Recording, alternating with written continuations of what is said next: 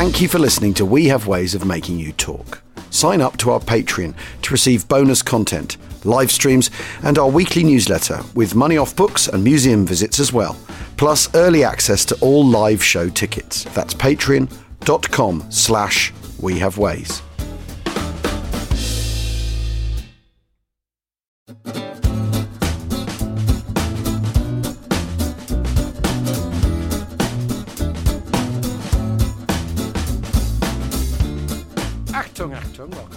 Ways of Making You Talk with me, Al Murray, and James Holland, and we are joined today, James, by a very special guest. Who have we got? Well, today we have got um, Dr. Kate Vigurs, who did her PhD uh, on studying the uh, women of the SOE and has followed that up with a fabulous book called Mission France The True History of the Women of SOE.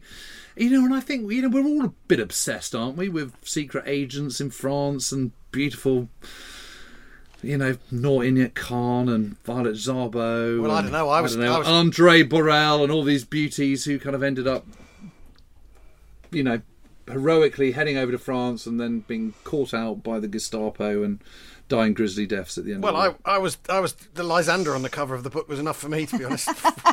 yeah, yeah, yeah, yeah. You know, Hugh Verity and all that. Yeah.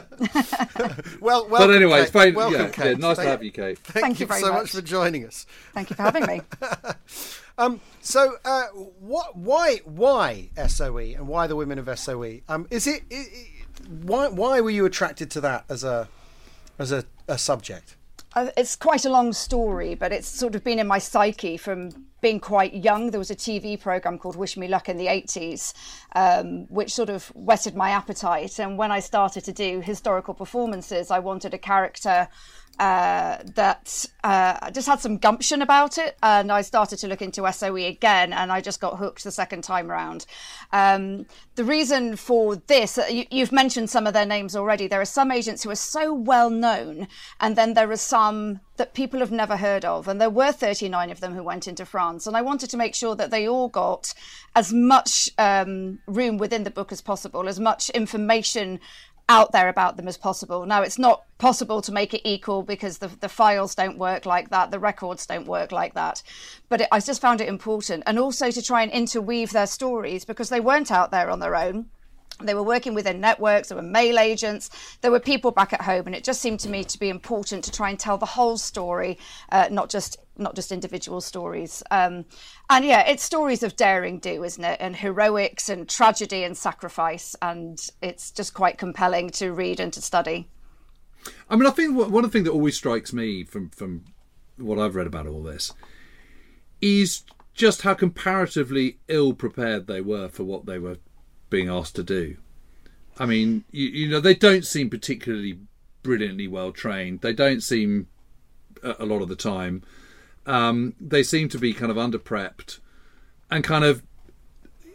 I don't, I don't know. The whole thing just seems so amateur to me. Yeah, and it, it was regarded as amateurs, certainly by other people who'd already done this kind of stuff. You know, in particular, MI6 uh, really considered them to be a bunch of amateurs. And in a way, it's quite strange that this organisation was born at all because we already had uh, secret agents and an organisation that could put people into the field and that had experience of doing so. Um, regards the training, I think they did as well as they could given the circumstances. But you look at some of the training, and it is. Um, some of it's pretty short some of it they don't really know what they're trying to achieve with it um, and i guess the question is can you ever be prepared to drop behind enemy lines can you ever really know what, what skills you're going to need and what uh, what you could have done better to prepare yourself? So some of them had only a few weeks, and some of them had months and months of training. So yeah, it is hard to to work out really whether the training could have been any better given the circumstances.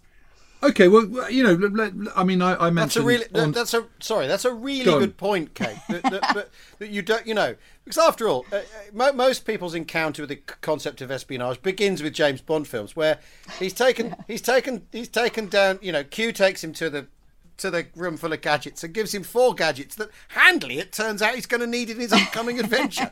that, that who'd have thought that the exploding watch would be the thing that he absolutely needs in, in the third act? And and obviously life isn't like that. And and but Fleming took inspiration from these the sort of gadgety things SOE have, but it Yeah. it's much more to do with with you know speaking the right kind of French, isn't it? And being street smart, and not leaving a big footprint, not being memorable, and and all those sort of things, rather than necessarily having a you know having something in the heel of your shoe. Yeah, I agree. It is about being the right kind of person, and again, uh, what makes the right kind of person? And if you look at the the the variant of women that were recruited into the SOE, it's very difficult, really, to see any sort of pattern at all. You've got young women. Late middle aged women, mothers, countesses, Woolworths assistants. You know, there's such a broad range of them but the prerequisites remain the same, I suppose. Fluent French, to be able to blend in and to have that amount of patriotism. And what they were also looking for with the women was the ability to take orders. You don't find that in the male reports, but the women had to work as subordinates and they had to be able to do what they were told and have enough nous to do the one job, their one mission well, uh, and not to argue. And those that did argue really came unstuck, unfortunately. So, so I mean, let's go through their training. So, so if you take, I mean, I don't think most most people probably haven't heard of Diana Rowden or Andrée No. Borrel or I don't know, uh, um, Denise Bloch or, or, or, or some of these. I mean, you know. So take those for an example. I mean, what what training are they doing? What's their what's their background? What, why are they why are they chosen for? SOE? So backgrounds varied massively, but I, for me, the most uh, appropriate background someone could have would have been to already be out there in occupied France, maybe working on an escape line or already working with the resistance, because they had experience of uh, working undercover and of, of life in occupied France, because it was so very, very different in such a, a, a space of a few months. Uh, with regard to training, it, it changes throughout the war. So I'll, I'll go for the later war because it's easier to explain. So they'd start with preliminary training, um, and the idea of that really was to weed out unsuitable recruits. They would do things like basic firearms, um, physical training, uh, a bit of hand-to-hand combat, um, weaponry. Uh, basic basic stuff. But the idea was then to identify whether or not they were the right kind of person to go ahead into the next stage of training. And the next stage would have been the paramilitary training up in scotland um, on the west coast. And that was essentially commando training. Now for the male recruits probably relatively um, no that's not fair to say relatively straightforward but more more normal because some of them would have already been in the armed forces but for the women it came as a bit of a shock and it was there they learnt things like unarmed combat and silent killing uh, the Fairbairn and sykes techniques that had been brought over from uh, shanghai uh, the previous decade and they would learn to use the, the fighting knives as well uh, they'd learn to live off the land if they were going to end up being with the Maquis, living out in the, the scrubland of France. Um, so that was a pretty intense training, living off the land. Uh, they would do parachute training at Ringway Aerodrome, which is now Manchester International Airport. So for some of them, um, a real shock. In fact, I was at um, Brookwood Cemetery at the weekend, just looking at some of the SOE graves there. And one of the guys had died during his parachute training. So uh, it was pretty critical stuff. There'd then be put into two groups. So for women, you most likely to be a courier or a wireless operator. If you're going to be a wireless operator, you're off to Thame Park in Oxfordshire for Morse code training and uh, basic wireless exercises. And then they'd go to the SOE finishing school at Beaulieu in the New Forest. And there they would start to live and act as if they were already in France. So, I mean, it's a pretty intense training program, and there's lots of different facets of it. And I think, particularly for the women, they were doing things that women hadn't done before. Uh, one of the arguments against using women at all for this kind of work was that they wouldn't be protected by the Geneva Convention because women didn't have the right to bear arms. Uh, and suddenly there are women out there, stun guns and pistols, and blowing things up and shooting things down, and um, you know, all pretty new stuff to them, really. Gosh, I, Yeah, I- yeah. that, that that point about the Con- Geneva Convention that just had never occurred to me. Of course, that that that, that that that's a sort of such a shift. Um, uh, how long? So how long is that training? All how long does that all fit in? Yeah, into? that's what I was going to ask. Ideally, it's six to nine months, but yeah, the word ideal in the middle of the Second World War, when you're plummeting towards D-Day or the circuit in Paris has just collapsed and you need more people in, uh, it doesn't really work, does it? There's no normal, um, and so some of the training could be cut very short. Some of them only had six to eight weeks, and the ones who had shorter training didn't tend to do as well. There's an example of a lady called Odette Wilen whose training was cut short. uh, she was infiltrated and she was given a test by her circuit leader, a man called Southgate, and Pearl Witherington, uh, who was a courier already out there. And they both said, She's no use, we can't use her. She's, she doesn't know her codes, she doesn't know her work, and she's going to be dangerous. And they packed her back across the Pyrenees.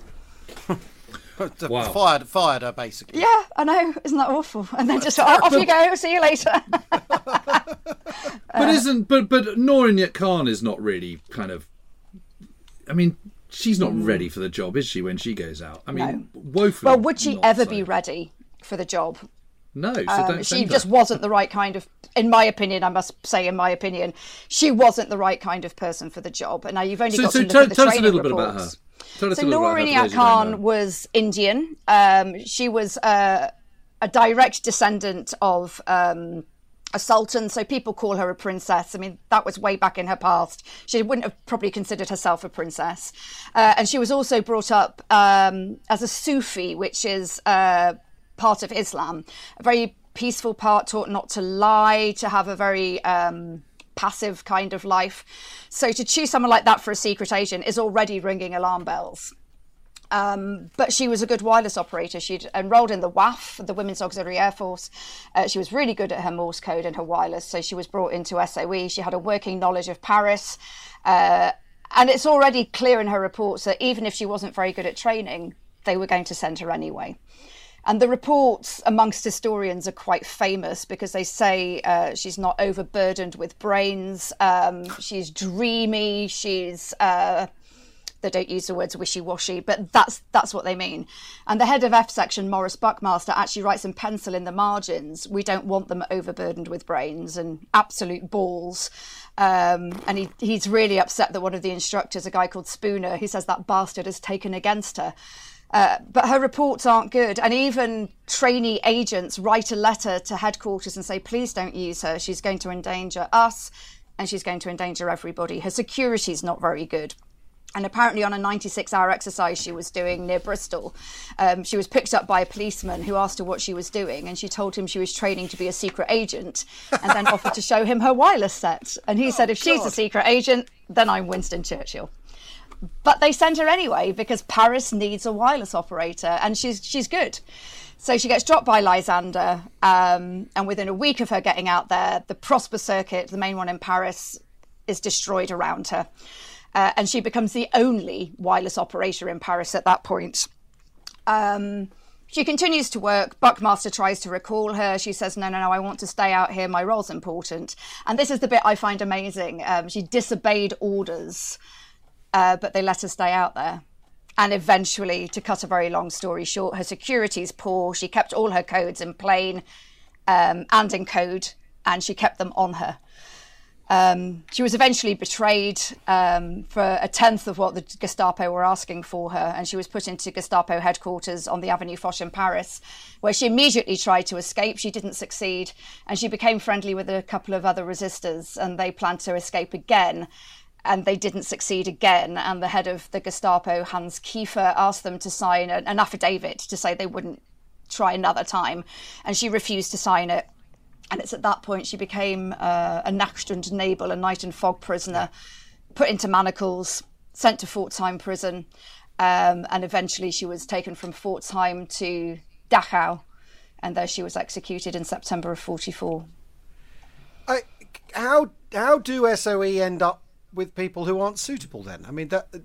I mean, it's a terrible. It's a terrible story. It's absolutely Yeah. tragic, tragic. And as you, as you, as you point out, that there, there's enough. Is it? Because the thing James and I talk about in the podcast a lot is that the Allies are often up against this thing that if they could do what they need to do in nine months' time, they'd have the stuff and people ready. But they're always basically they're always trying to do things before really it's mm. ideal and the and it, our SOE basically in the situation they don't actually have enough people ever quite. They haven't shaken down actually who they're looking for ever quite. And by the time they have, it, you know, it'll be too late. Is, is that what the is that the pressure? I think it's yeah. I think I think you're right. I think um, there is that pressure, and it's that putting people out before they're ready, or are we sure this is what we need to do? They're up against it from all sides. They've got you know, so many different factions working within France anyway, factions of the resistance. Never mind the other French networks that are running. Mm. It's not just F section out there. There's other networks. Then you've got MI6 as well. And I think there's just always just push, push, push. Um, to me, it's always preparation for D-Day. It seems like they're always moving forwards for D-Day, but not knowing when D-Day is going to be or where it's going to be for for a certain length of time.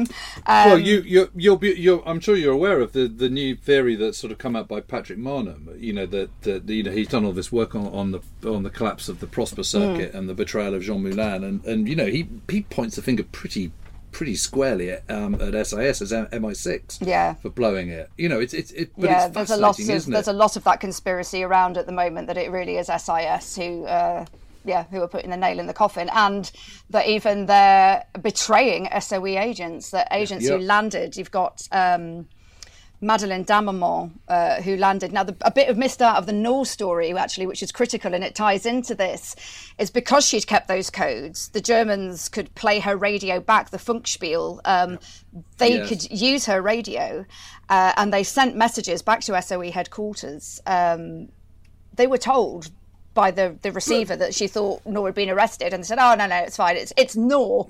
You know, she does yeah. this kind of stuff. She's like that. Yeah, yeah, yeah. God. Yeah, but, and... but, what on earth was she what was she thinking, holding all this in plain sight and having? I all really this? don't I mean, know. I mean, I mean, really, it's not like she wouldn't have been taught that at, at, at, kind of agent school, is it? No, no, exactly. They were taught to destroy their messages and to commit as much as you could to memory. So I don't know. I, I really wish I knew what she was thinking, why she did do that, because she must have known who she was risking if she got caught.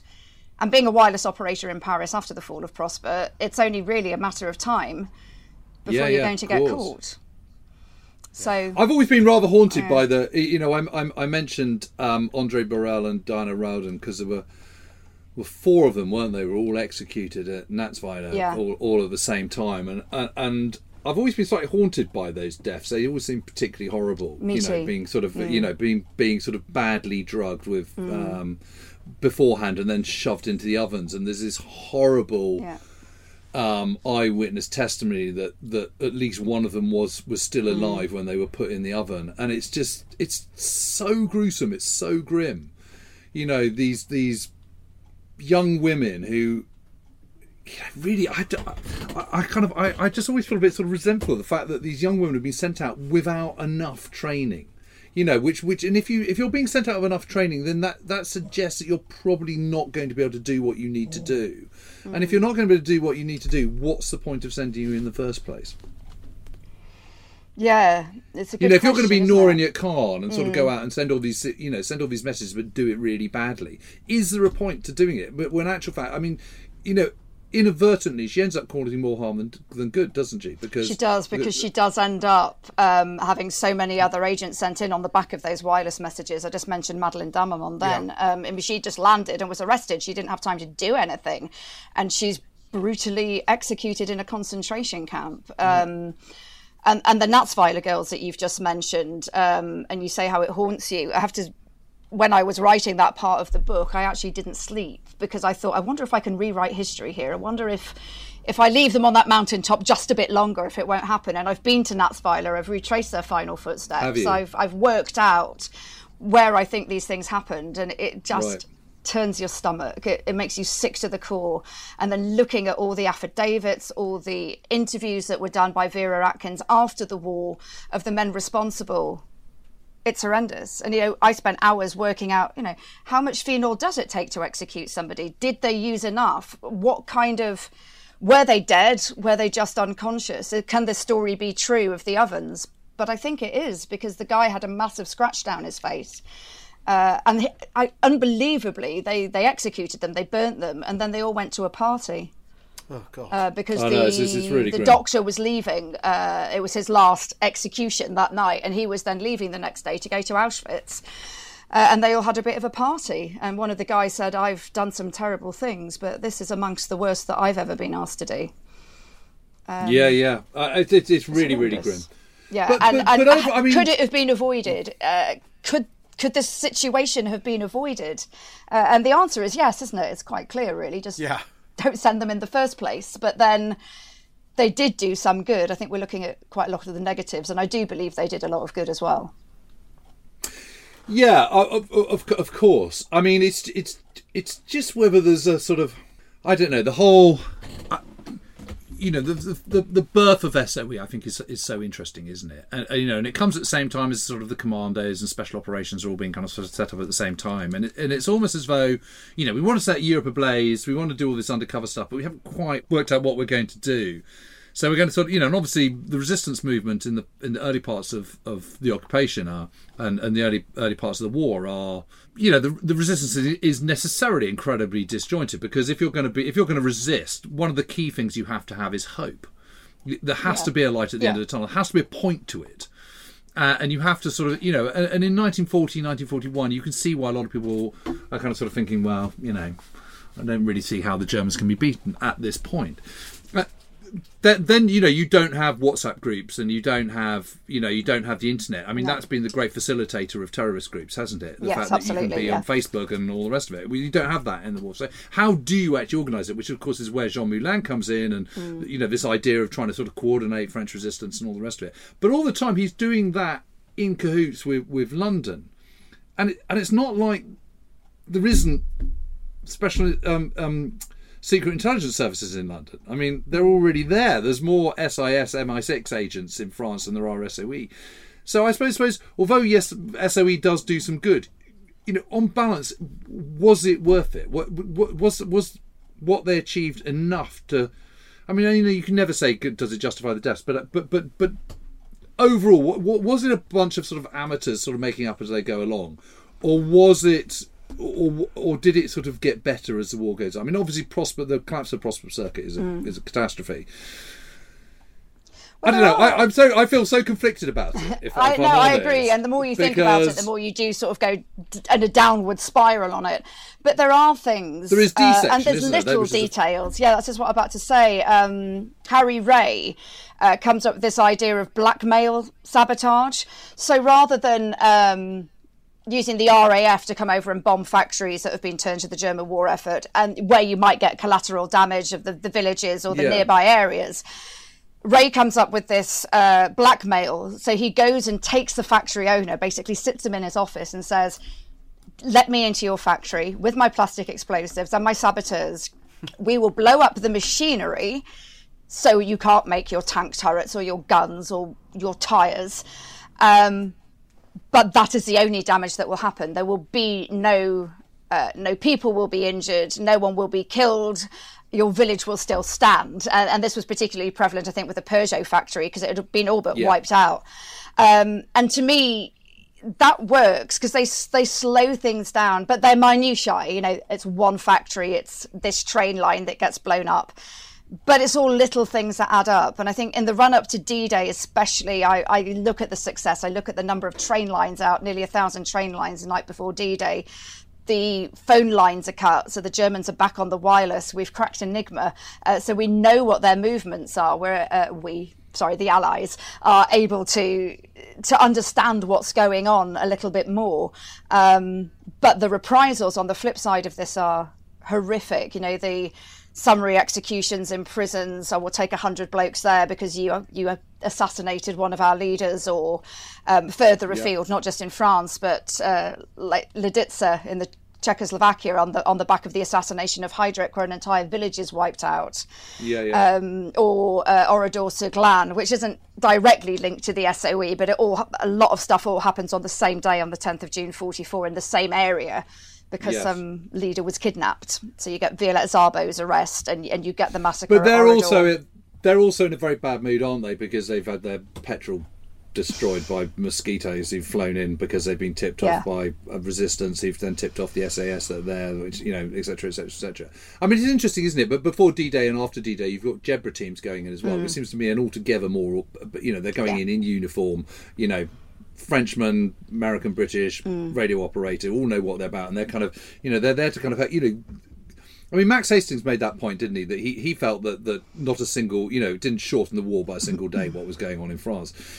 I mean, I'm, I'm not sure I agree with that at all. I, mean, I, I, think resistance was incredibly important, mm. but I think there's a massive difference between resistance, D Day resistance, and blowing up um, uh, railway lines and all the rest of it, and, and specific, and just sort of ill-equipped, ill-trained SOE agents going in without the tools for the job. I suppose that's that's my. my But, but but isn't the issue here that you know that, that we, we we touched on and glanced away from that the SOE are new, and you've turf wars going on anyway in the intelligence community in in the UK.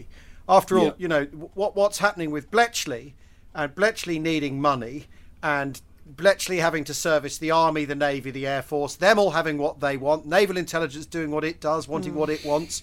Uh, uh, um, SIS doing its own thing and clearly regarding SOE as as a sort of uh, cuckoo uh, situation, something new on the block that's on its turf, and and you know clearly clearly a lot of weight being thrown around by players in in Whitehall as much as anywhere as much as you know this is before we even go anywhere near going to France. Is that you've got all this struggle going on in the intelligence community and and it, such as there is one because after all SOE sprung from Churchill's a memo isn't it? Hmm. And rather and, and so many of the things that spring from Churchill memos in 1940 then immediately run into the defence establishment basically going or war establishment going well we're really we're really not going to do that. We're, any way you can get that into the long grass if you possibly could that'd be fantastic. I mean you only have to look at airborne forces and the long grass they are knocked into in terms of the aircraft they're allowed to use for parachute training that takes that takes three years to resolve before they they're finally taken seriously as a as a you, you know what I mean. So so this is this surely part of what SOE's up against. Um, long before the enemy get involved, it's all the all the, all the, the, enemies at home, as it were. Yeah, yeah, I think so. I think it had uh, a huge amount of um, competition and struggle to be able to do anything at all, really. Um, I mean, it, it was in the pipeline for quite a while. I did quite a lot of research into how SOE came about because it, it's not just a memo. There's this kind of thing wrangling away underneath uh, within the War Office that we need something else and it needs to be separate from MI6 and it needs to be separate from France. This is why there's so many different sections working in the SOE Right. because de Gaulle didn't want British influence and that's um Yes, sorry, that's I shown left at the as I well. left yeah, De Gaulle, De Gaulle out of the picture. Yeah, I'm just talking about the British perspective. I know, and then you throw de Gaulle into it and Yeah. you're screwed, aren't you? Really? Yeah, basically. Yeah. what can you, you can't do right for wrong, can you? No. Um, but yeah, you've got these two sections that are butting heads against each other, and they hated each other. So you've not only got SOE fighting the other organisations and being born out of these weird things like Electra House and Section D, and trying to bring all that together. Um, yeah, then you've you've got the French aspect as well. Um, one of the things um, we're talking a lot about the agents, and obviously that's what my book's about, but I think camouflage section. Um, I've been doing some work around that. It's fascinating, and some of the work they did, and we mentioned James Bond right at the beginning. Um, some of the stuff they came up with um, is ingenious and really clever, and, and I think did affect the war um, in in some pretty impressive ways. Really, some of the the equipment they came up with. Um, and you know false identities and all that kind of stuff. It's like a theatrical workshop going on there. Yeah, yeah, Wow. d- d- definitely. Yeah. Kate, Kate, can I just go back, Vogue? I mean, you, Mm, course, you, you were saying that in your in the research you you discovered that kind of actually, you know, they did feel that they needed to create this extra this extra Mm. uh, organisation of SOE, but but why? I think just to have something of their own, something aside from MI6, which is, or sorry, SIS. Uh, yeah, um, it just seems to, oh, we need a new organisation and we've got all these people who could work in it. And um, I mean, the idea of women wasn't even mooted at this point. Women don't come into the picture for another two years. So it's not so that you can use women agents. And and they were using women before anyway, the, the other organisation. So it's not for that. Um, I think it's to have this overarching um, this overarching body across Europe because we always most people I believe when they hear SOE think France they don't think Norway, Holland, Belgium, Yugoslavia, the Far East. I mean, it was right the way across the occupied world. Um, and I think they just wanted this overarching body that could be controlled from one central point. Um, Right. A lot of people say it was, you know, Churchill's secret army, but he sort of signed the bit of paper. I'm, I'm not sure he was that involved. Um, a, a a newspaper article I read yesterday said she was recruited by Churchill. Well, she wasn't. I no, don't think no, Churchill no. would have known she existed, to be honest, um, or probably cared. Um, it was just something you know. It's almost Churchill rubber stamped it. Yeah, yeah, maybe, yeah. maybe he wanted something. He was sort of newly prime minister at this point, wasn't he? So maybe he wanted something that was his. Yeah, yeah. I mean, it may fall under the the, the you know the um, Alan Allport was talking about the, the other day about uh, Chamberlain in late 1940 before before he died, thinking Churchill's writing so many memos at the moment. I'm sure he's doing it so that when he writes his writes Yeah. his uh, autobiography about this, that he'll be able to pick out a memo that proves him right with hindsight. He's just, ch- he's just churning so much stuff out. And, and, and, and attempting to, you know, obviously attempting to take credit for a lot of the new ideas that Yeah. are inevitably going to have to happen now that the situation's changed. Because after all, this is post the fall of France. No one's no one's thinking about this particular particularly seriously, are they? be- Before France falls. No, it's it's all it all happens on the back of the fall of France, the Yeah. whole the whole thing, and and I think because uh, also because France is very strategically important. It's close to us. We are facing uh, if they've been occupied. We're next, um, Yep. so you know, sort of pre-Battle of Britain here. Uh, I'm beginning to wonder if occupation's a very real threat, um, knowing that if and when a liberation comes, it's going to be France, Yeah. uh, and France is a country we need to almost not control but get a presence in and, and, and get some sort of traction before it's too late and they go off uh, on their own merry way having their own internal battles and uh, and of course a lot of collaboration in France probably more so than most of the occupied countries um, get some sort of control in there Um, uh, we'll see you in a tick. We're going to take a break now.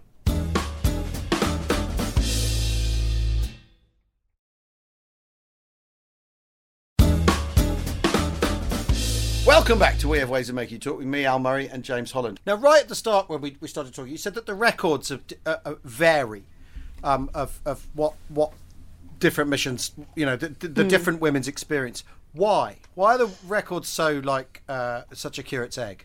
Well, it's interesting you just said about Churchill and the memos, actually, because I was about to say um, that that happened with another Churchill. Peter Churchill was accused, rightly or wrongly, I do not know, of keeping notes so that when he came to write his um, memoirs later, he would have everyone's names and stuff. But Buckmaster said we were not keeping a record for future historians. We were fighting a war.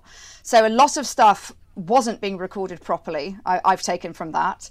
Uh, and unfortunately, uh, SOE, um, when it closed very promptly in 1946, uh, a couple of things happened. There was an office fire, so a lot of files were destroyed. Whether or not that was deliberate, um, most people have ruled out it, it wasn't uh, that it was just an accident. So a lot of files went up in that. And they also weeded files. And I found an interview with a lady who said, I had a pile, I counted nine, threw them into the incinerator, and kept the 10th one. So, and there was no rhyme or reason from what she said as to what was kept and what was destroyed. So we will never have a full picture of SOE. What I've been lucky with with the women I've written about is most of their personnel files have survived. There's a couple that we don't have, uh, and the last one actually came out a few weeks ago. The agent's still alive. She's the only one left, Phyllis Latour, uh, but she hit 100, so they've released her file, which is this week's reading for me. a bit annoying that it's happened so quickly after the book came out, but uh, it's the way Hey, it goes. what can you do? So some Well, agents so have two pages, last- some have 200 pages. So she's the last one. Yeah, she's the last one alive. Yeah. I, I, I still think that you know the, the, the simple bravery of, I mean I, I- I used to be able to speak fairly good French, and you'd think I'm, I'm completely rumbleable in five minutes. You know, It- Yeah, it's, yeah, the- yeah. it's just the conception of doing it requires, I mean, d- d- such uh, such uh, nerve. I think, and and how you live in that, you know, how you don't betray your nerves. I mean, were they trained? Is that a thing they were trained in? Like how to how to stay cool, how to not panic? Yeah, I think so. Uh, but you know, it's I do compare it to acting a little. That um, you're basically maintaining a character from the minute you land. You are maintaining a role uh, and a cover story, and um, you're sort of acting outside of yourself all the time. Um, you know, doing things that you would never do, bef- never have done before, and trying to get through situations basically on your nerves. And I think the minute you let that guard down would have been a very dangerous point. So that as you get tireder and tireder, uh, you become more and more susceptible. Um, Selwyn Jepson, who was the uh, SOE interviewer and recruiter, said that women had a cool and lonely courage. Um, that men didn't have. Uh, this was his words, not mine. I'm not yeah. going all feminist on you. Uh, he said women have a cool and lonely courage, and they they've got an ability to work alone, and that's one of the reasons that they started to use women. Um, so yeah, they would be taught how to cope, but there's only a certain amount you can teach, isn't there? There was that TV program a couple of years ago, that Secret Agent Selection. Yeah, I rather like that. I yeah, really enjoyed it. Was, it. it was really good, but the, and that, the, that, that, that and what was so interesting was that it was, it was that very petite girl who yeah. was one of the one of the winners, wasn't she? And, she and was. You could see why she was so good. Yeah, but I was going to say even that they did all the physical training, the firearms, uh, the PT, and all the stuff that came with it, but there was never that threat of occupation. There was never that threat of going into occupied yeah. territory, yeah. and that's something you can't prepare for. I don't think until you're in that situation. You can sure. work out how you might react to it, but you don't know. Just like interrogation. Um, I always say I, I, don't. All you'd have to do is put me in a dentist chair, and I would say anything. Yeah. Um, but you don't know, do you? You might actually do really, really well, or you might just completely fold um, at, at the first point. You just don't know until you're there.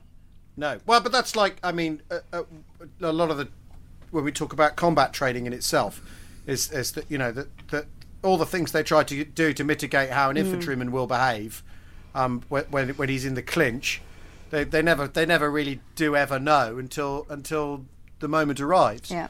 Um, but I, gosh, um, but the, the big difference is, of course, you're on your own, aren't you? You you're not in a yeah. support group like a platoon or a section or or a tank or a troop or any of those things. You are literally on your Todd. Yeah, you're very much on your own. And that's one of the things I find uh, most incredible. You know, you're parachuting in, uh, there might be a reception committee there for you.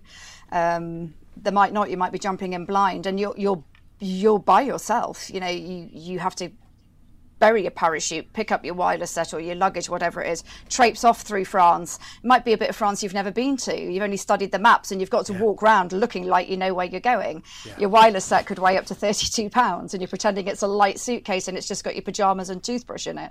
Um, and it is that very, very much being on your own, not knowing who you can trust. Because even when you meet other members of the resistance, you don't know if they've sold out or not you don't yeah, sure. know that they're going to be on your side and i just find it incredible i agree with you I, absolutely incredible i mean you, are just going to be on edge all the mm. time aren't you you know yeah how they slept, how they ate, I just don't know. I just because yeah. I know what I'm like when I get nervous, and I'd just be, I'd be just so tense, like six months. Yeah, yeah, yeah. No, I agree. I think it's absolutely, absolutely extraordinary. What What is the process by which they come to the conclusion that they do need to recruit women? Um, it's the forced labour programme in France. So uh, the Germans come up with this service du travail obligatoire, where they're going to yeah. round up men who would have been of army age. Obviously, the French army's been um, disbanded and banned, but the the guys who and this is June forty two, isn't 42, it? Forty two, yeah. yeah. So the um, young men of military age are or can be rounded up and used for German war efforts. So sent to the factories, yeah. sent into forced labour. Uh, there was talk of doing it for women, but it never seemed to come about.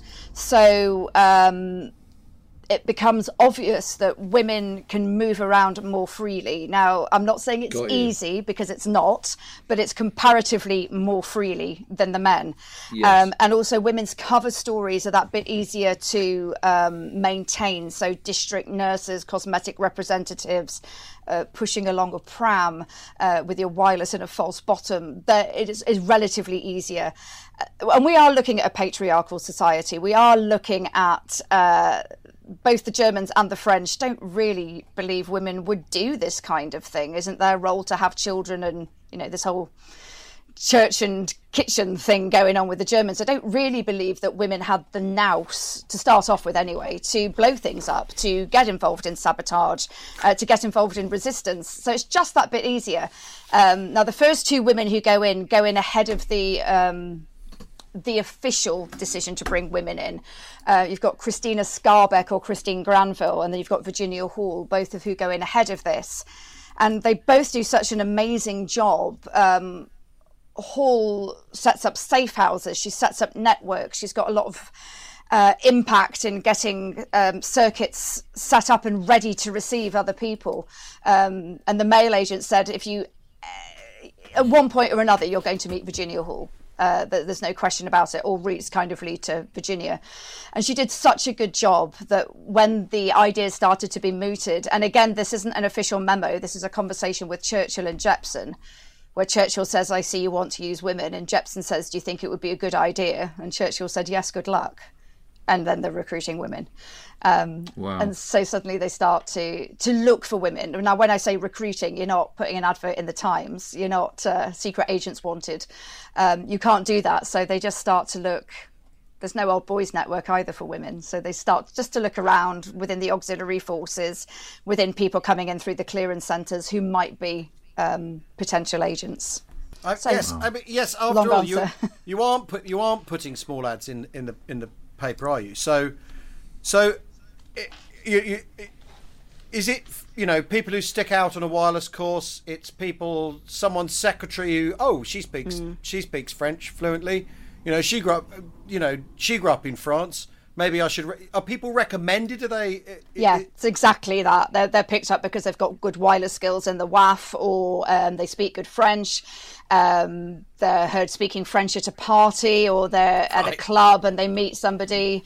Um, what else? Uh, res- as I said already, resistance and escape yeah. lines. People who've come back through the MI5 clearance centres, uh, who might have the right skills to put forward for potential interview. Uh, and also things like um, the BBC would put out appeals for photographs um, when they're preparing for D-Day. They wanted photographs of the beaches. Yeah. Yes. Uh, one woman sent some photos in, uh, but she sent them to the War Office and not the Admiralty, and the Admiral, uh, the War Office forwarded them to SOE and she was brought in for interview um, or to discuss war pensions. Um, so yeah, there's there's as many ways of being recruited as there are women who made it. And was there a were you allowed to say no? Yes, yeah, it's completely voluntary. Right. Up until the moment you're setting foot on the aircraft to go, you can pull out. Really? So, uh, yeah. uh, r- literally on the pan at the airfield, you, you can say, actually, this isn't for me. Yeah. I'm not going. Yeah, I mean, uh, it's be... voluntary. I mean, it's paid. It's not voluntary as yeah, in you're going yeah. and paying your own yeah. way, but it's voluntary as in you're not conscripted into it. Uh, there's there's no being forced into it. There's a film called Female Agents. I don't know if you saw it years ago, where they're all coerced into it for various reasons and they're forced to go it just wouldn't happen. You wouldn't you no. wouldn't get the right kind of people. Um, I don't think but because they that... need to have that burning desire to do something. But don't you just make a film like that because no one nowadays, no one these days would believe anyone would have possibly have a burning desire to, behave, to, to, do such a thing. Well, it's interesting, isn't it? I, I certainly wouldn't go. I've studied well, no, this all my life. No, no, exactly. you're all right, thanks. I'll be in the but, munitions factory. Cheers. Uh, yeah, absolutely. But were, were there many who did re- who did refuse at the end? Not that I'm aware of. No, no, no, not that I've been made aware of. Um, there are many more who were recruited into training than got through the training, uh, and that right. may well be uh, what I might be looking at next. Um, right. But as far as I'm aware, no. Um, and we talked about Noor earlier, and Vera Atkins reputedly said to Noor, "The worst thing you can do is go out there not wanting to do it and let us down once you're out there. Pull out now. Uh, don't don't mess us about once you're out there." Gosh. Wow. I mean, so is there is there? Sorry, go on up. You well, go. no, I was just wondering what the failure rate was. You know, in your volunteers. You know. Did... Oh, in, in terms of training. Yeah. For the women, it looks like it's about 50-50. Um, right. We've got 39 women going, and it looks like about 80 tried. Um, but that's something I need to look at properly. Um, yeah, yeah. I've got a very big spreadsheet that I need to go through uh, and work all that out exactly. Um, so, so Kate, apart from the obvious ones like Violet Szabo and Noor and, and, and Odette, I mean, what are the stories that particularly kind of you know which which of the girls that went particularly kind of caught your imagination? Uh, there's a couple. Do you have me. a favourite or a couple of favourites? I have a couple of favourites because I met them. Um, so Pearl Witherington, who was a courier yes. uh, in the Loire Valley, uh, I went out to meet her several years ago, and she was oh, she was just amazing. She was just she was a brilliant agent anyway. Um, her circuit leader Southgate was arrested, and she ended up leading three thousand Maquis or resistors, um, and she kept asking her wireless operator, would you ask for them to send a chap out? You know, it's not my job. I'm a woman. I shouldn't be leading them. And they kept not sending a chap out. And as I mentioned, all this infighting, she had all the communists and the Gaullists, they were all at each other. So she divided them into little sections and gave them each a leader. And each leader came to her every day, you know, stop nicking each other's food, stop being childish, stop pinching each other's weapons. and she got the whole lot under control and she was still leading them at d-day. And she had 3000 men working underneath her and uh, i think it's a few days after d-day it might even be this notorious 10th of june um, they're, they're, they're overrun essentially. And she hides in a wheat field for over 12 hours while she sees planes wow. going overhead. There's troops everywhere. And she just hides um, in this burning heat, not able to go for a pee, not having a drink, nothing, just lying in this wheat field. Um, and after the war, she was given the uh, civil MBE. And she just turned around and said, I did nothing civil. And I take that as meaning two things. She didn't sit behind a desk, but also she did nothing civil. She led 3,000 guerrillas right, yeah. at the height of D Day. Yeah. Um, so, yeah, I find her absolutely remarkable. Um, and one of the other, the other lady I met was Yvonne Baseden, who was a wireless operator. Oh yes. Um, now she was caught just after D-Day. Again, there was a big daylight drop um, on the 14th of July, and they were betrayed. Um, to cut a long story short, her and her entire circuit were arrested uh, at lunch after the drop. Um, and she ended up at Ravensbrück concentration camp where she developed tuberculosis and she managed to escape. Um, the Swedish Red Cross sent vans in just towards the end of the life in the camp or the, the, the working of the camp. Uh, and, and she was liberated. She was the last person to get on the bus and she survived. Amazing. And yeah, she Amazing. was self effacing, gentle, and just an incredible agent. Um, wow. She's yeah. not, and, and and and how long ago did you meet? Because she's not with us now, is she? No, she died she? about three years ago. I met them, uh, both of them, uh, for the first time in 2003 um, when I was studying for the thesis. Uh, but I stayed in touch with Yvonne right through to uh, when she passed away about three years ago. Wow. Incredible. So, yeah, mm. you're great. Quite something to have met those people. Yeah. Oh, it's just something you'll never forget. And uh, little things about even meeting them. Pearl um, got halfway through translating the menu and then just started talking. And so I ordered what she'd pointed at. And then the next day I saw the British version, the English language version of the menu. Thought, you made me eat snails, didn't you? and you happily watched me eat them, and she didn't say a word.